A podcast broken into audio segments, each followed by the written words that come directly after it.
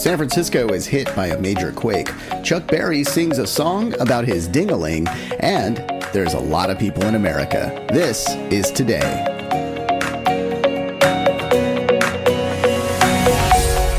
Welcome to This Is Today, the podcast that features the stories that make this day unique. It's Saturday, October 17th, 2020. I'm Russ, and here's what you need to know about today.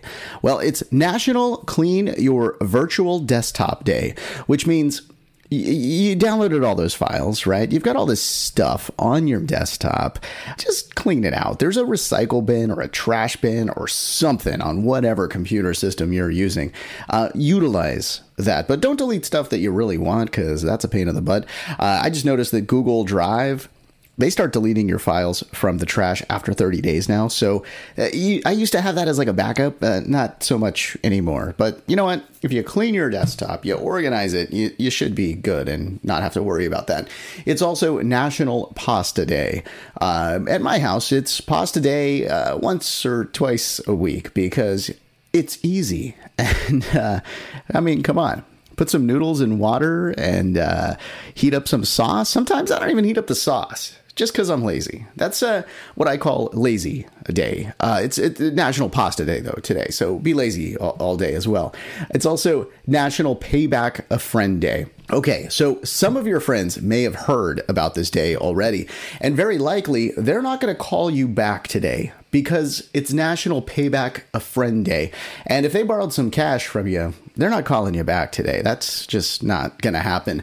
And also, Sweetest day today. Now, I wasn't sure exactly what this one meant. I mean, pasta day is pretty darn clear, and clean your virtual desktop and, you know, pay back a friend. I get those days. But what the heck is the sweetest day?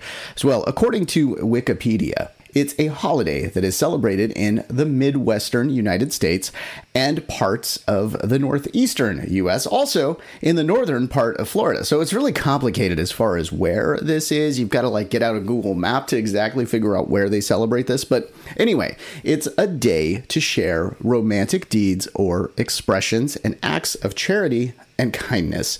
So I guess really to be sweet today, go out and do something nice for someone. Uh, maybe, you know, do a little charity. That might be nice too. Do a little charity work. Uh, I'm sure, uh, you know, if you don't want to go outside your house, you can even do some charity work on Zoom. I wonder if anybody's come up with that yet. That's not a bad idea. I'm going to call some people. If you get busted for drugs, you can negotiate. Well, at least in one place. We'll tell you where on today's podcast. We'll be right back. A 20 year old Guillermo Marconi began to experiment with radio waves, and he built his own equipment. Many of the radio transmitters around today are around because of his experiments. On this day, in 1907, at the age of 33, Guillermo Marconi's company began the first commercial transatlantic wireless service. Ireland could talk to Canada, and Canada could say, hey, to Ireland. So, commercial radio owes a huge debt of gratitude to Marconi. Well, especially for what happened on this day. An amazing song by Chuck Berry hit number one in 1972 on this day. Yeah, the song title, My Dingaling. It was about a toy that was given to Chuck as a child, and uh, it was called a dingaling. So the song describes how he would play with his dingaling. Don't worry, he knew what he was doing in the song. It, was a little like Weird Al esque, and it was pretty funny. Uh, if you look for it, check out the live version where the crowd sings along. It's uh, pretty good. All right, moving now to 1989. The San Francisco Bay Area was prepping for the World Series. Both Bay Area teams, the San Francisco Giants and the Oakland A's, were competing in the series. Now, I'm a fan of baseball, as you can probably tell by listening to this podcast, but I only try to report on games that had historical significance. And Game 3 of the 1989 World Series definitely did have a significant impact on the Bay Area. There's no telling how many lives were saved because of this game. Yeah, the entire Bay Area, even the non baseball fans, were excited about the two area teams making it to the World Series. People left work early, they took the day off, so they weren't on the freeway when the earthquake struck that day. At 5 o'clock, the nation was tuning in to ABC. Al Michaels and Tim McCarver were starting the World Series broadcast from Candlestick Park in San Francisco. Tim was just recapping the previous game over some video clips. It was 504 and 30 seconds. As Tim talked, you couldn't help but notice that this broadcasting pro started to stumble on his words.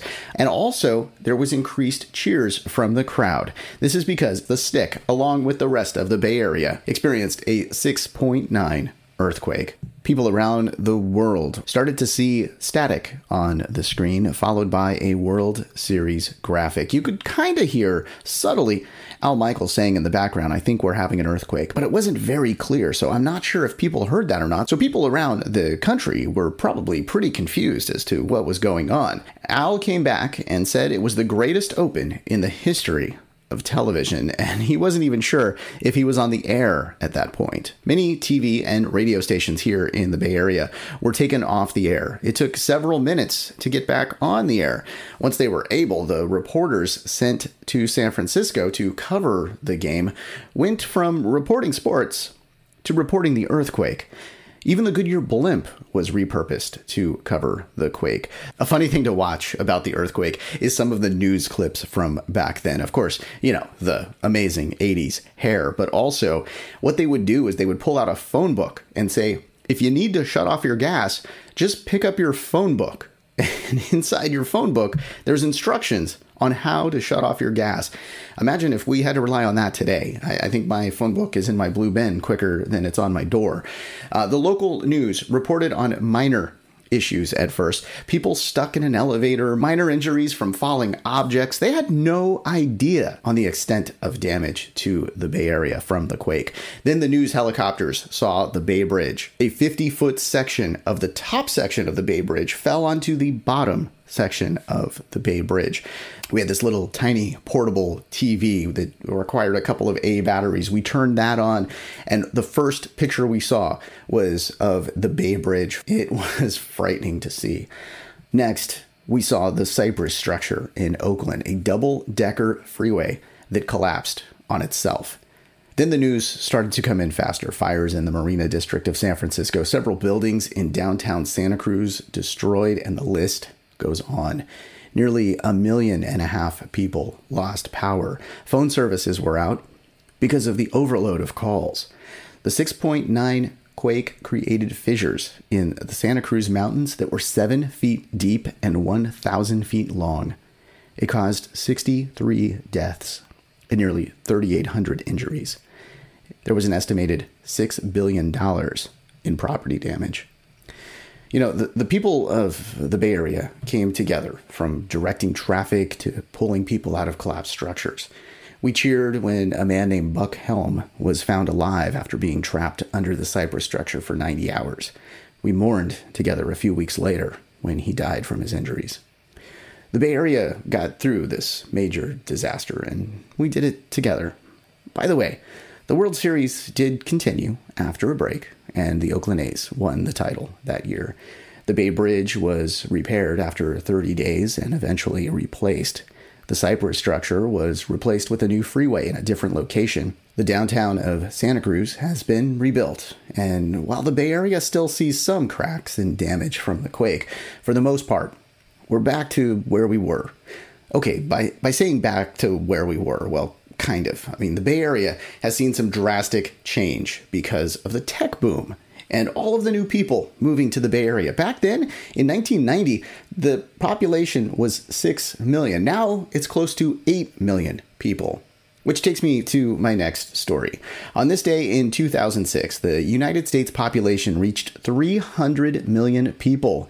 We're at about 330 million people now.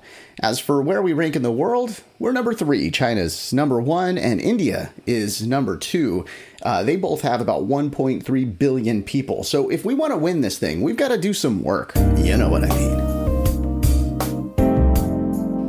All right, I can continue now. That's probably enough time. In 2018, up north, the recreational use of cannabis was legalized in Canada. Then, in 2019, down south in Mexico, drug dealers in a city in Sinaloa, Mexico, forced the government to back down on arresting them. They negotiated out of an arrest. I, I didn't know you can do that. So while in Canada, so, okay, while Canada is legalizing marijuana and Mexico is letting people free on drug charges, last year in the United States, a Bigfoot statue was missing. Yeah, uh, a Bigfoot statue went missing from a landscaping company. What?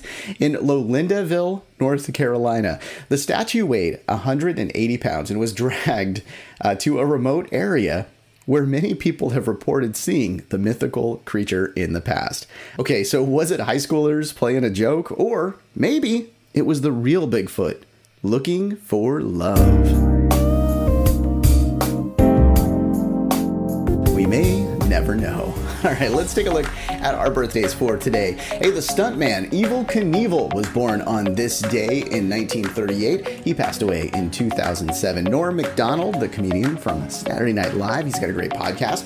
Uh, he was born on this day in 1963.